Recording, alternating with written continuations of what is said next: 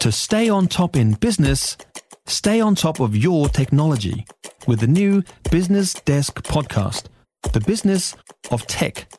Listen on iHeartRadio or wherever you get your podcasts. Now, the Republicans. The Republicans are still on track to take the House in the US midterm elections, but they aren't exactly breaking out the champagne because the Democrats have performed better than polls and pundits suggested they would, and they might yet hold on to the Senate, maybe, maybe. Matt Terrell uh, was the chief of staff for Marco Rubio's presidential bid all the way back in 2016. Hi, Matt. Hey there, how are you? Yeah, I'm very well, thank you. You surprised at how well the Democrats have done? You know, certainly, you know, the Democrats did better than than many in the media and pundits were suggesting they would do. Uh, in the end, though, it appears Republicans have taken back the U.S. House of Representatives.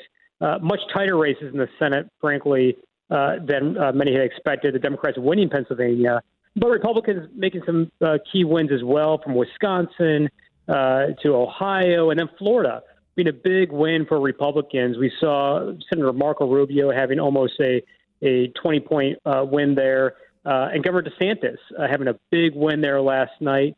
Uh, Governor DeSantis even won Miami Dade County, which hasn't been done before. Uh, at, recently, you know, only happened in roughly 2002 with Jeb Bush as governor.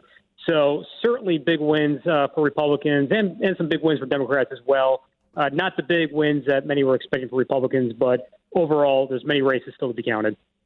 Hey, is it a case of the Democrats having done something right or the Republicans having done something wrong? You know, I, I think in a lot of these races, first of all, midterm elections are always uh, a bit different than presidential elections, just given that there's typically more energy and more more attention to these presidential elections. So it's always kind of hard hard to tell in these midterm elections. I honestly think in the end, though, it, it's really that the voters right now are voting on key issues from the economy, the inflation, abortion certainly was an issue top of mind, uh, and crime. And in the end, you saw some areas where Democrats performed uh, better, uh, such as Pennsylvania, uh, and then other areas, frankly, where Republicans did uh, quite well. Uh, again, Florida being one of those states.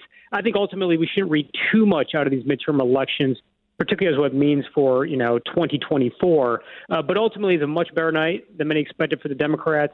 But again, Republicans did win the House, which is going to make some difference here, certainly in Washington, in terms of the balance of power. And again, the Senate is still up, appears up for grabs with uh, Nevada, Georgia, Arizona, in particular states that have yet to be called. Is Donald Trump off sulking at the moment? Well, certainly he had some candidates that, that did win. Uh, you saw J.D. Vance in Ohio, for example, uh, a President Trump endorsed candidate who won. There's other candidates that he endorsed, such as Dr. Oz in Pennsylvania, who did not. So ultimately, I think it's too soon to, to have any claims around what that means really uh, for the former president or, or ambitions, potential ambitions in the lead up to 2024. There's certainly been reports that the former president may very well uh, announce his candidacy for president uh, relatively soon here, even this month in November.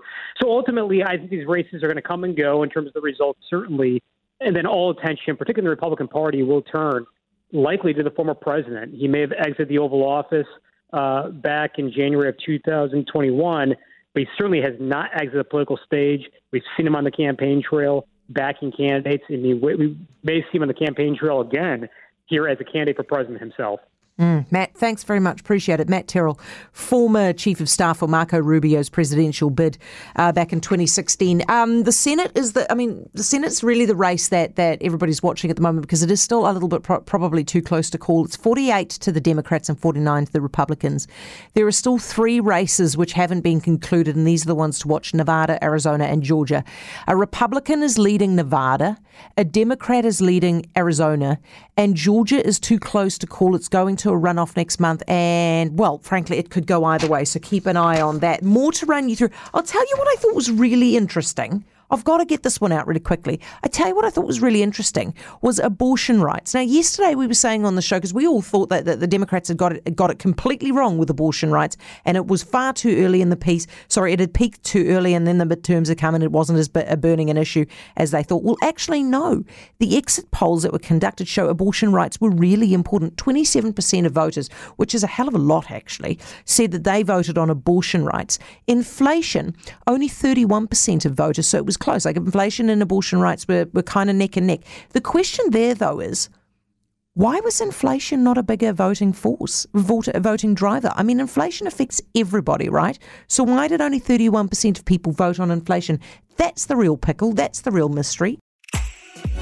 If you enjoyed this podcast, you will love our New Zealand Herald podcast, The Little Things, hosted by me, Francesca Rudkin, and my good friend Louise Ayrey. We focus on all the little things that you can do to make a positive impact on your life and to cut through the confusion from the health and wellness industry.